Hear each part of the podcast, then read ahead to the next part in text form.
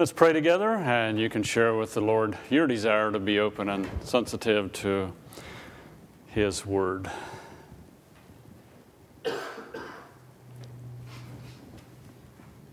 Father,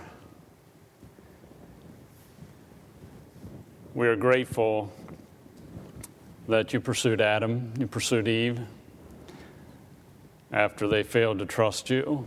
Thank you that you pursued Abraham, you pursued Isaac, you pursued Jacob, and you pursued Israel through the prophets. Your ultimate pursuit came in the person of Christ. We know that Adam is called the first Adam, Christ is called the second Adam. What Adam did, Christ came to provide victory over. As we interact with your word, we want to be hearers and doers of your word. For it's in Christ's name I pray. Amen. We looked at Genesis 1, 2, and 3, and we asked the question this morning what is a man? What is manhood? we found that Adam, as well as Eve, was created in God's image. Adam was given responsibility to lead, and so on. And we know that he was very, very passive when we get to Genesis chapter 3. And we find down through the pages of history that men tend to struggle with that. It was some years later that there was a man who had two sons. His sons would have sexual relations with the women as they came to the temple to worship. His sons would take more of the meat from the sacrifice than they were required or should have taken. And we find that Eli and his descendants were no longer to serve because Eli failed to restrain his sons. He was a passive father. As you study the life of David, you will find David, because of his own sin with Bathsheba and having Uriah killed, that there was going to be a penalty, and the penalty involved his own children. And we know that his one son raped his daughter, you know, a half brother raping his half sister. And then we know that another son killed that son. And you will find again that David was passive. And that seems to be some of the or one of the characteristics that men struggle with down through the pages of time. And just briefly, we're not going to look at these scriptures, but we'll look at Matthew 4 in just a few minutes. but as you contrast Adam and Christ, you will find there's a sharp difference between Adam and Christ. And the reason we contrast Adam and Christ is because the whole human race is in Adam. And then Christ came, he's the second Adam. And keep in mind that Scripture talks about the human race being in Adam, not in Eve. And we, a lot may be said about Eve and how she partook of the fruit and so on, but God held Adam responsible. Very, very important. 1 Corinthians chapter 15, again, we're not going to turn there just for sake of uh, a little comparison here. In Adam, death came, according to 1 Corinthians 15. In Christ, the resurrection of the dead. In Adam, all die. In Christ, all believers will be made alive. In Adam, we have a living being. In Christ, we have a life giving spirit. In Adam, we have a man who was of the dust of the earth. In Christ, we have a man who was from heaven. In Adam, we have a natural man. In Christ, we have a spiritual man. Again, contrasting the two. In Romans chapter 5, you will find that, again, there's a contrast between Adam and between Christ. In Romans 5 12 through 21, we find that through Adam, sin entered the world. Through Christ, a gift entered the world. Through Adam, death to all humans. Through Christ, grace overflowed to many. Through Adam, judgment and condemnation. Through Christ, justification or being declared righteous. Through Adam, death reigns. Through Christ, we reign in life. Through Adam, there's condemnation for all men. In Christ, a justification that brings life. In Adam, there's disobedience of many. In Christ, he obeyed, and many will be made righteous. In Adam,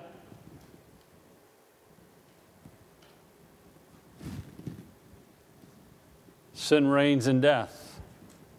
In Christ, grace reigns and eternal life. Now let's take our Bibles and turn to Matthew chapter 4. And I want you to think about Matthew chapter 4 in contrast to what happened in Genesis chapter 3. Now, when you read Scripture, it is important to keep in mind the context of Scripture. Sometimes we go to passage, we read the passage, and we stop with that. It is impossible to understand Matthew chapter 4 without looking at part of chapter 3. Impossible to grasp chapter 4, the first 11 verses, without looking at the end of chapter 3. In chapter 3, we find John the Baptist is preparing the way for Christ, the one who is the Lamb of God, according to John chapter 1 and verse 29. And John knows, saying, There's someone beyond me that is coming. And in verse 13 of Matthew 3, then Jesus came from Galilee to Jordan to be baptized by John. But John tried to deter him, saying, I need to be baptized by you. And do you come to me? Jesus replied, Let it be so now. It is proper for us to do this to fulfill all righteousness. Then John consented. As soon as Jesus was baptized, he went up out of the water. At that moment, heaven was open, and he saw the Spirit of God descending like a dove and lighting on him. And a voice from heaven said, This is my Son, whom I love. With him I am well pleased. Jesus has been baptized. Heaven opens.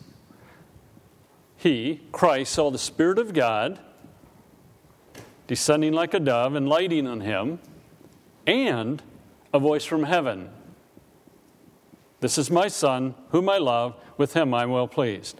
Who is making the statement in verse 17? Who is speaking in verse 17? Okay, the Father. God is speaking. That's critical. You cannot understand Matthew 4 1 through 11 unless you understand that God spoke and said, This is my Father, or this is my Son, whom I love. With him I'm well pleased. That's critical. It's vital. I'll explain. Matthew 4 Then Jesus was led by the Spirit immediately after the baptism, immediately after hearing, This is my Son, whom I love, with him I'm well pleased, the Spirit of God descending on him like a dove.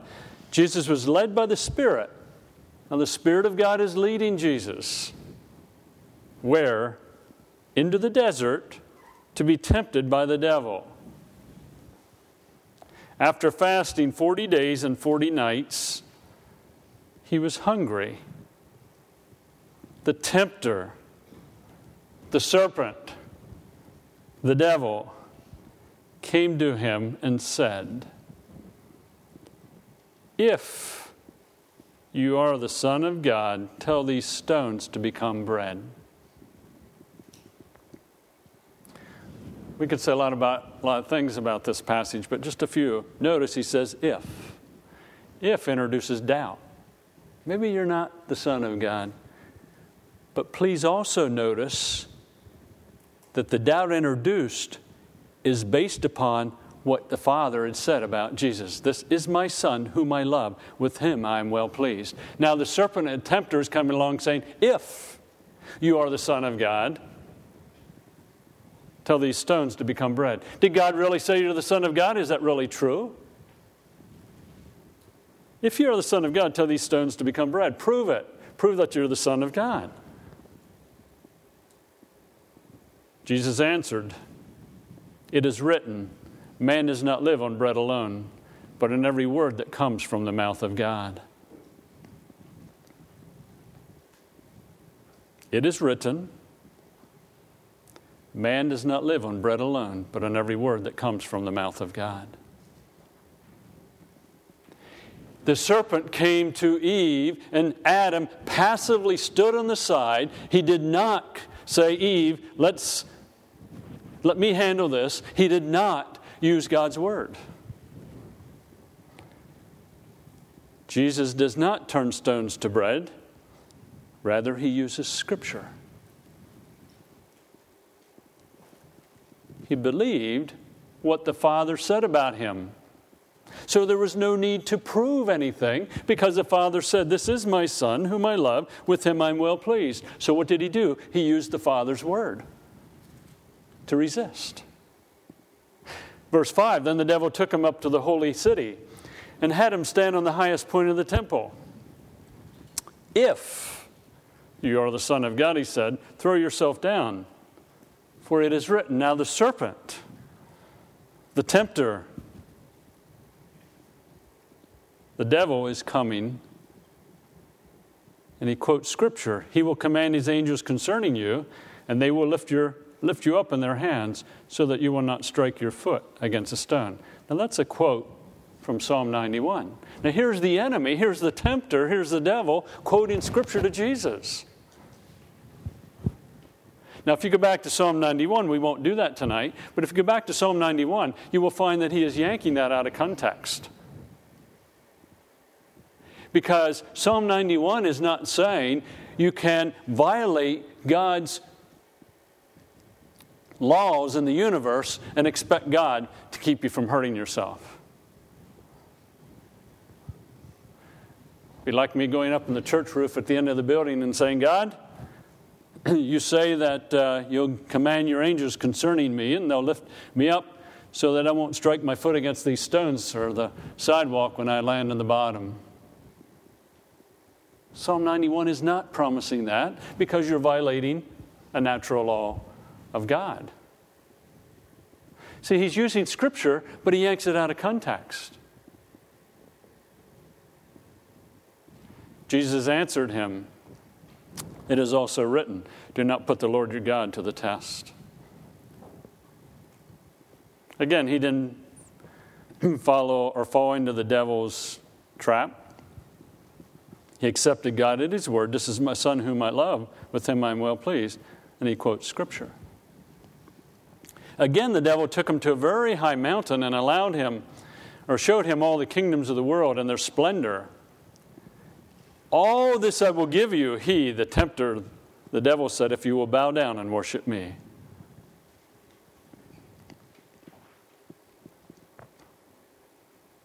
All the kingdoms of the world and their splendor. And he said, I will, if you bow down and worship me, I'll give it to you.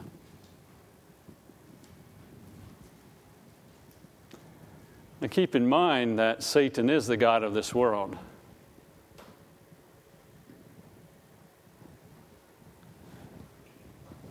Jesus said to him, Away from me, Satan, for it is written, Worship the Lord your God and serve him only. Then the devil left him, and angels came and attended him. Jesus is tempted in three different ways lust of the eye, lust of the flesh, the pride of life. And each time, he counts what God said about him to be true. This is my son whom I love, with him I am well pleased.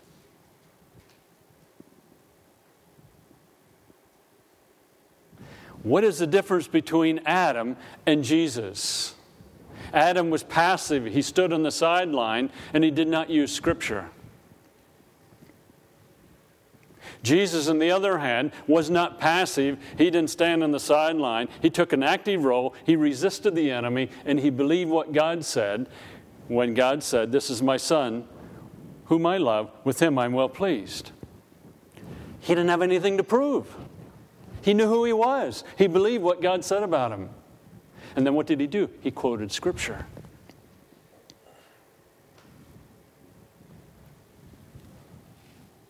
The distinction between Adam and Christ is that Christ was not passive.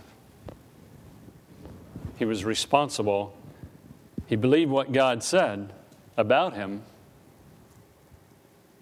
and he used Scripture.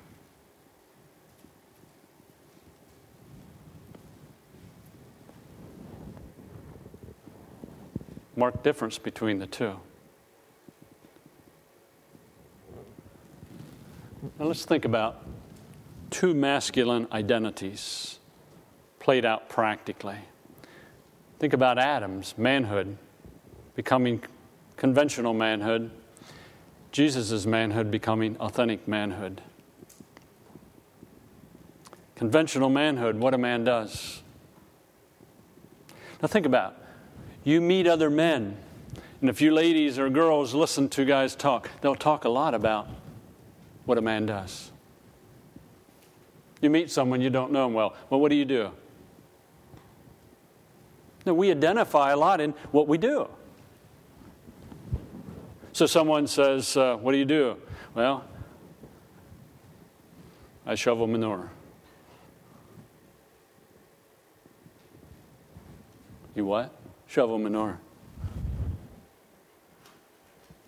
What do you do? Well, I own a corporation, a multi billion dollar corporation. Wow. See, men tend to measure by what they do.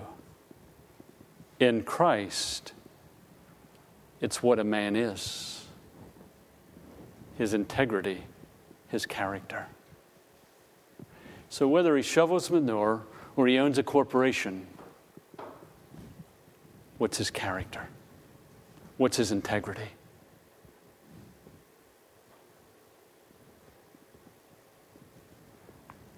Christ knew who he was. He had integrity, he was a man of character. Conventional manhood, competition with other men. Oh, we guys just love to get out there and whip someone else. Why else do you have arguments at a church softball game? Because men are competing in conventional way. They're being men. Oh, that wasn't a good call. No, they'll argue over that. You've seen it.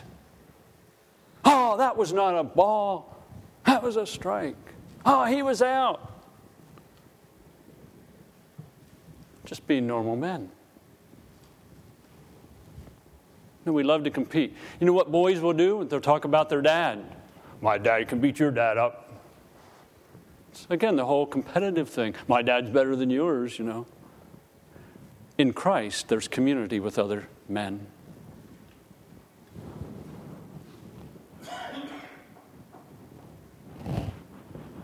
So you meet another man, he's a believer in Christ, and it's not, what do you do? How are you? Who'd you win?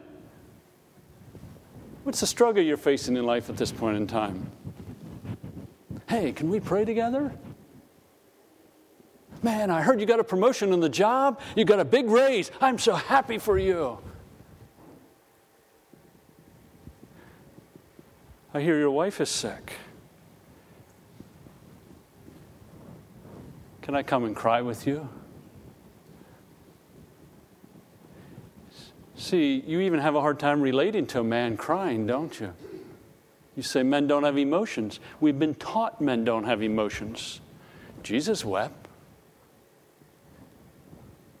A number of occasions.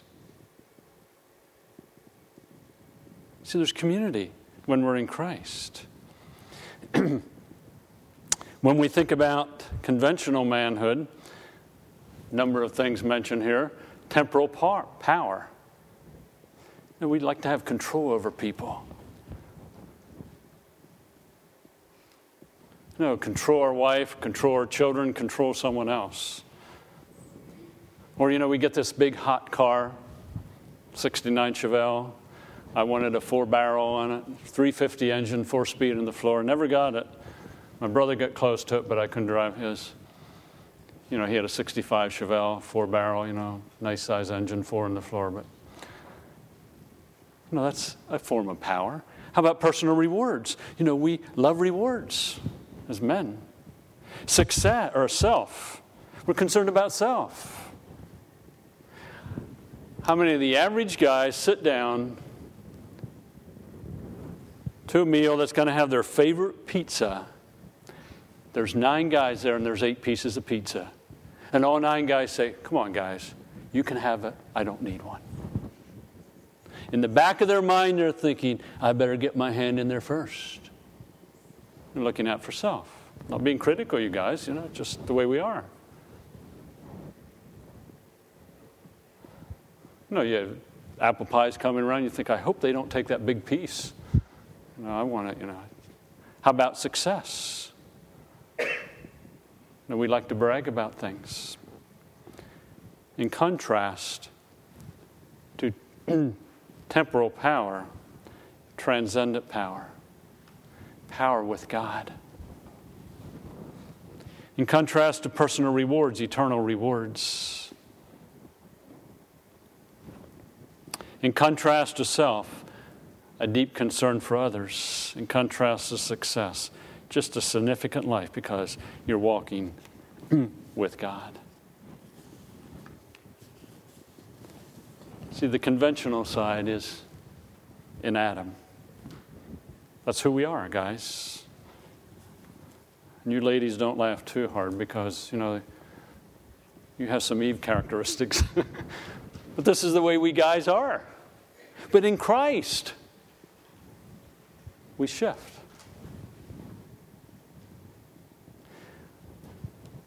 Now, we can read Matthew chapter 4 and we can say, well, Christ had an advantage. He just knew all Scripture. Did he? I don't think so. Well, you say he was the God man. But Scripture says he went home with his parents after the temple deal and he grew in stature with God and with man. He apparently would have had to learn some Scripture and then use it in context in resisting the enemy. If you want to describe a man on the right hand side, that's probably the type of guy that God is looking for. For you girls, if you're looking for a hubby someday, look for a guy on the right that has some of those qualities that are being developed. You guys, if you're younger, develop some of those items on the right hand side. no, be a man. Don't be a wuss. Don't be passive. Don't just sit and let the world go by. Don't let life happen. Walk with God.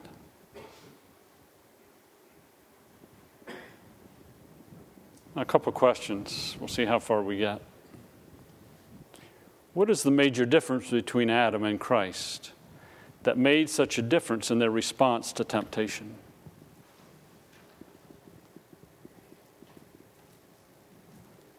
Jesus was not passive.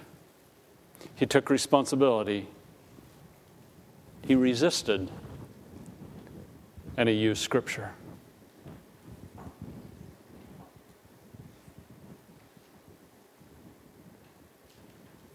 sets Adam or Christ apart from Adam.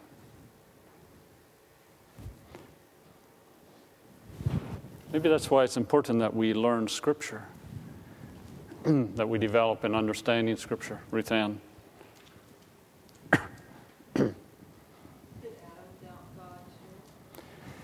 Did Adam doubt God?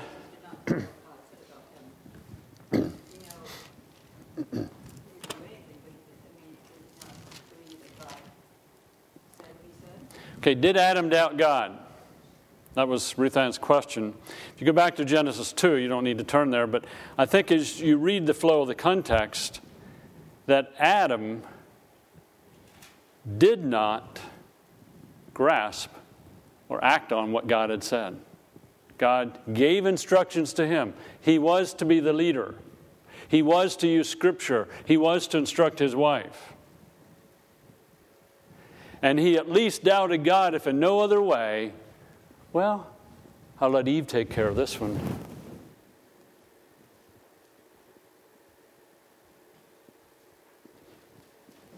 He knew he was the leader. He knew he was to be the leader. He named the animals. God spoke directly to him. He gave him the word So I would be inclined to say yes. Adam doubted, and he would have displayed that doubt by letting the serpent come to Eve without responding. So would have doubted God's order and pattern, I think. Any other comments before we go on? Now, think about how this plays out practically. How many of you guys have thought about cutting a corner on the job? If you have thought about cutting a corner on the job, you've been tempted. Because God states pretty clearly that you're not to cut corners on the job. You're working on to God, not onto humans. That applies to you ladies and you gals too.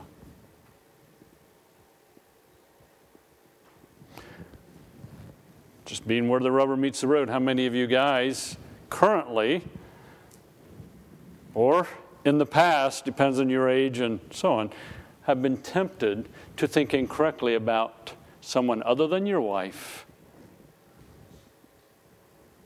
or your girlfriend, and even think incorrectly about a girlfriend or someone not your girlfriend? That's the enemy. You're tempted. See, when we doubt, we give in and we act on that and we go to that porn site. We doubt God because God said one man, one woman, and the woman you have, whenever you have her as a wife, she's sufficient. And until that time comes, no. See, we doubt. See, that's we're talking day by day living doubting where we're tempted. We're not talking pie in the sky stuff that's just, you know, the big deal. So I drive down the road and I go through West Nanticoke and the third speed limit sign says 35, and I think, hmm, I'm going to be late. And I go 50 and the policeman stops me. Even before I got there, see, I was tempted to doubt. Well, you know, God, God says it's okay to compromise here because I'm a little late. So I can violate what the government says about how fast I'm supposed to go, and it's okay. See, that's a form of doubt. See, when we talk about the enemy working, the enemy tempting, and we're talking men now, we're talking about rubber meets the road day by day, moment by moment living.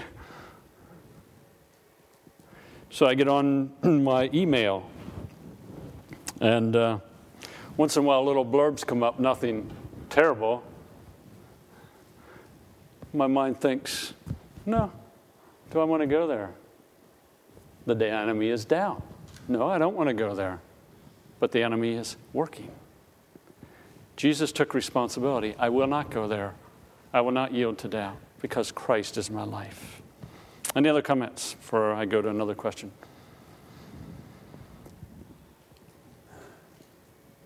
What does marriage look like for a couple who is seeking to live Genesis 1 and 2 and related passages?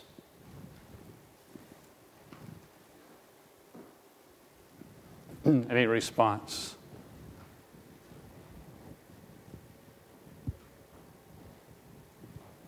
think the husband would be a helper. No, he would be a leader. His wife would be a helper. Now, please understand, when I talk about a leader, I'm not talking a dictator and I'm not talking controlling, I'm talking leading. And if you look at the life of Christ, Christ led by modeling a godly life. He became a servant.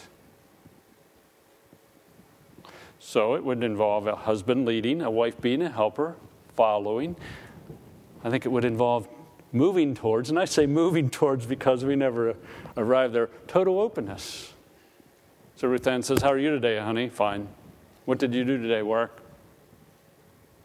That's, that's not good. Honey, how are you today? I'm doing okay considering the fact that uh, my head hurts and my joints hurt. And I had a funeral yesterday and I it just really grieves me to the nth degree when I have to try to minister to grieving people because my heart goes out to them. You know, I'm really struggling, honey. After I pick her up off the floor for saying all that stuff, she says, Boy, honey, what happened to you? Oh, I was just walking in the Spirit. How was your day? Well, I, uh, I went uptown and I visited so so in the hospital and I get stuck in some traffic, and you know I didn't get upset at all while I was stuck in the traffic. You know, I kept my cool, and I, it was my time to talk to God some more and go over some scriptures that I'm memorizing. And uh, I stopped in to see someone else, and it was just kind of a heartbreaker for me because uh, I so desperately want the person to come to Christ, and they were just kind of hard. So it's moving towards openness. I think that would be involved. I think seeking God together. An example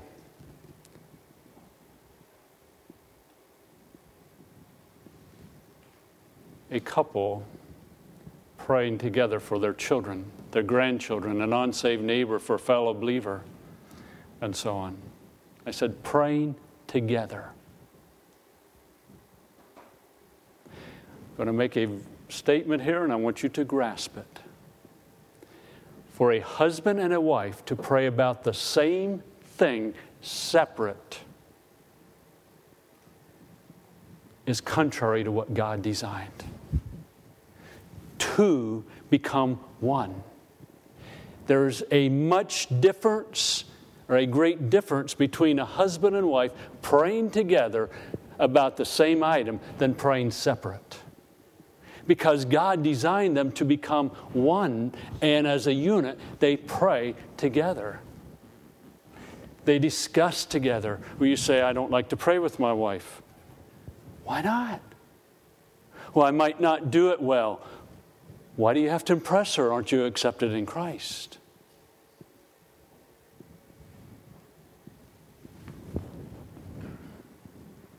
We guys struggle with leading spiritually.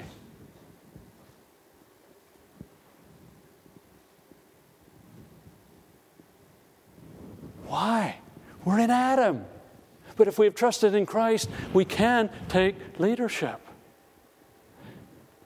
So my wife goes off in her corner crying because of something that happened in the family. I go off in my corner and cry because something happened in the family. And we're both concerned about the same thing. And God says, How about just coming together and crying together and talking to me? If I cannot pray with my wife, how can I integrity, with integrity, pray with anyone else? because the marriage relationship is the closest bond. Or discuss scripture and so on.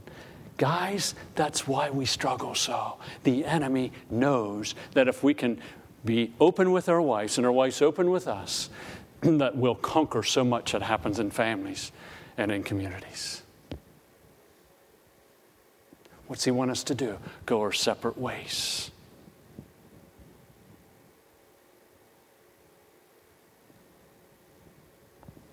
I'm not being hard on you, men. I want us to see how the enemy works.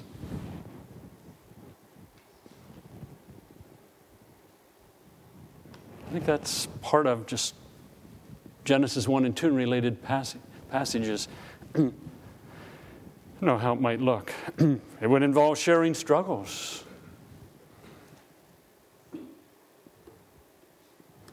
said to Ruth Ann one time, you know, I feel like beating so and so up. You know what that is, you know, just go pound their face in a little or whatever. You say, Pastor, you know, a little righteous indignation is in order, isn't it? oh, I see going back there. I've not done that. But why can't I share that with my wife? She's my helper. She can say, Dan, I just want you to know if you do that, I probably won't come to visit you in jail. no, but you know, she's my helper. She can encourage me, Dan, that wouldn't be a good thing to do. She has restrained evil in me quite often because I shared with her. She's to be a helper, isn't she? But if she's going to help, I have to share. Well, again, what it might look like. What tools can men use to avoid being passive? or to avoid passivity, rather. What tools can men use to avoid passivity? Let's have some response. what tools can men use to avoid passivity? And in that question, I'm assuming we are tempted to be passive. If you guys aren't That's okay. I'm tempted to be passive. I much sooner sit around and we go to bed at night and think, oh, we should have talked about this, we should have discussed this, we should have looked at scripture, we should have prayed about this. And well, another time. Five years later, well, another time. what tools can men use to be avoid passivity? Accountability. Accountability. Accountability. Some of you guys already know this. There's some guys that I will call, or if I see them personally, I'll say, I want to know what you've been doing with the internet. Have you been on? What have you looked at? You've you been looking at anything you shouldn't look at? You say, why do you ask them? Because we have an agreement. Sometimes they'll say good, and sometimes they, you know, respond otherwise. You say, Who are you to do that? I'm a brother to another brother.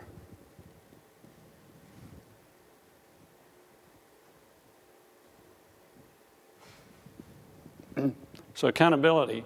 I have a couple pastor friends that I will call at times and uh, ask them some very pointing questions.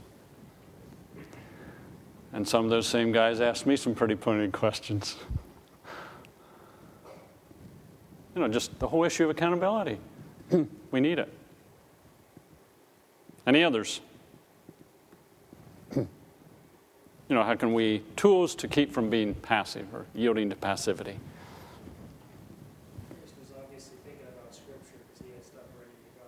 Okay, think scripture. Think scripture. Don't wait until you need it. Think it before you need it. Okay, just, you know, think scripture. Uh, just in my own life, as the years have gone by, I uh, don't listen to a lot of radio when I'm in the car. I'm not opposed to radio, but that's a lot of think time. Think about God, who He is, think Scripture, memorize Scripture. You know, you can do, I can do more than one thing, I can do more than drive. But, uh, you know, think Scripture, memorize Scripture will serve you well. Any other thoughts? How can you avoid passivity? okay, you mean take responsibility? Take responsibility, act, you know, don't put off forever and ever. okay, take responsibility.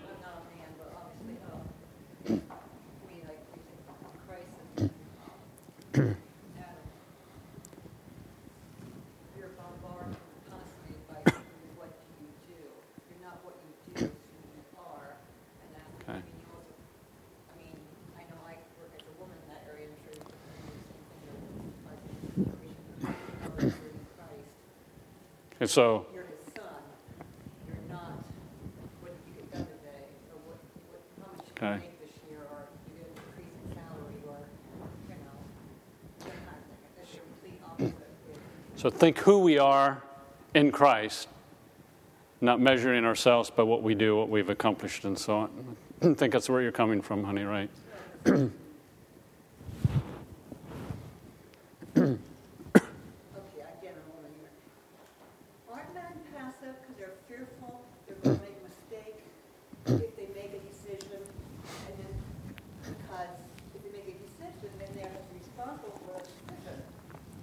We're passive because we're in Adam. He's to blame. They have someone to blame. If we make the decision, they can blame us. no, seriously, you see.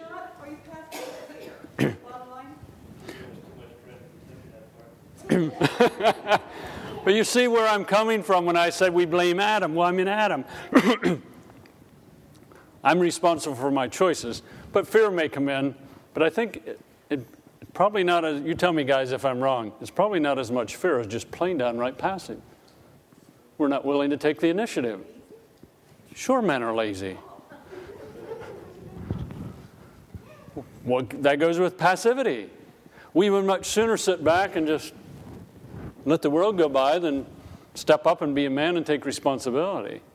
I think when we're seeking to step up and take responsibility, then we're afraid if I make this decision, will my wife get angry? Will the kids get angry? What will the neighbor think? And so on.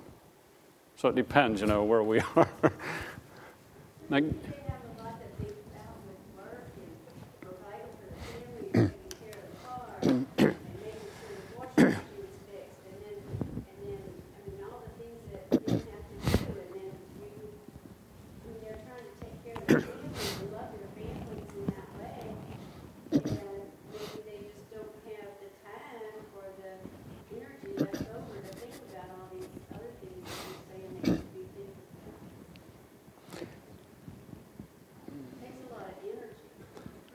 I know, but let me ask this. If you're fixing the washing machine, can you not probably think something about God at the same time or just your attitude in fixing it? You know, you might say, God, I'm ready to kill this machine, you know, and help me to respond correctly.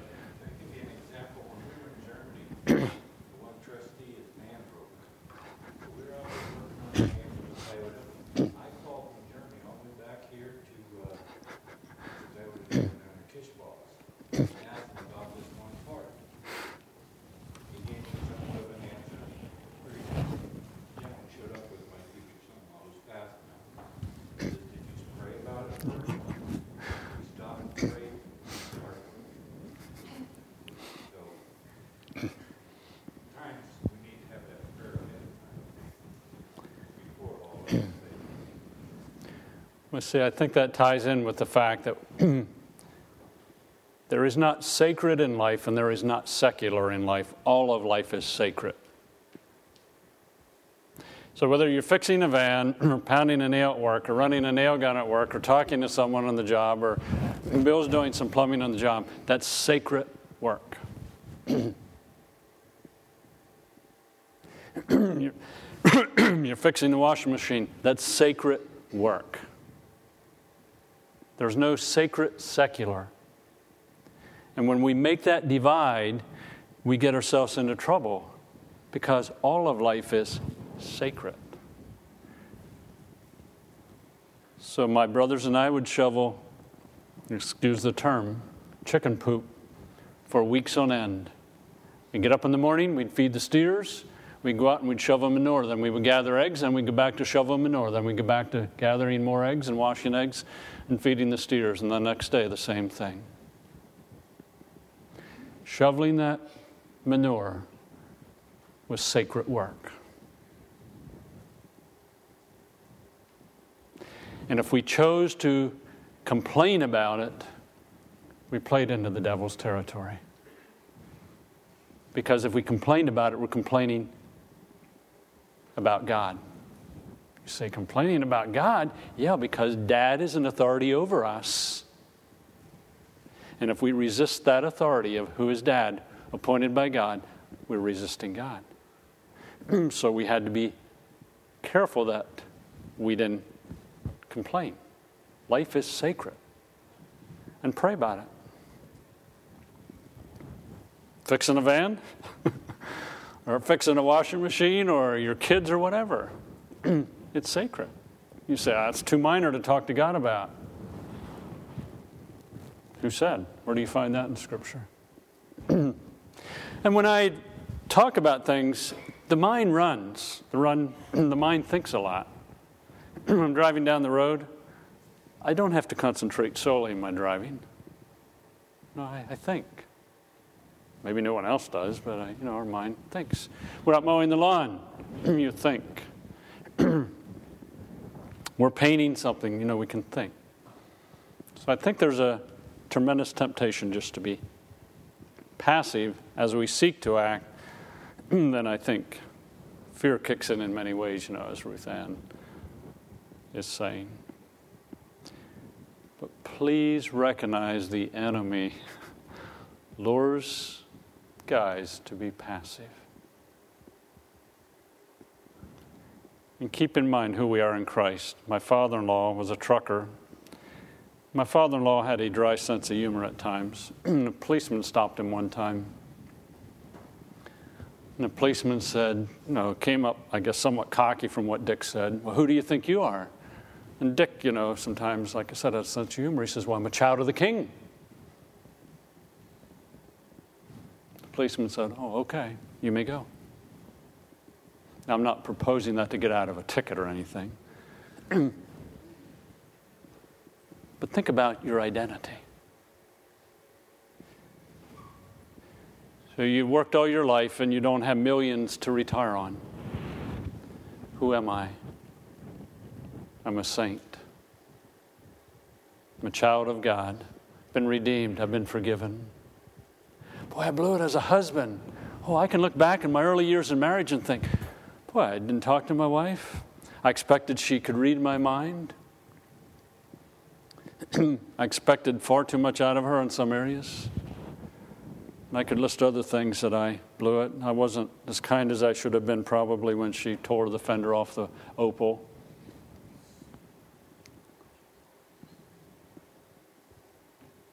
I can think back, back about that and say I was, was not too smart.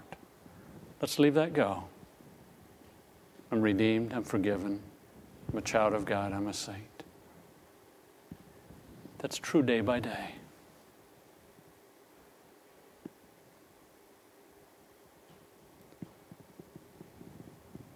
So, what do you do for a living? Well, I'm involved with people. What do you do with people? Well, I talk to them. Why do you talk to them? I'm a pastor. Oh.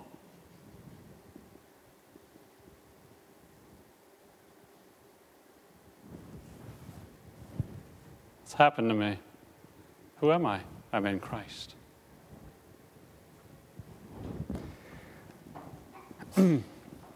Some other questions, we won't get to them tonight. Guys, we struggle. Let's admit it. you ladies, you know we struggle. Pray for us. but let's together encourage one another to become all that God wants us to be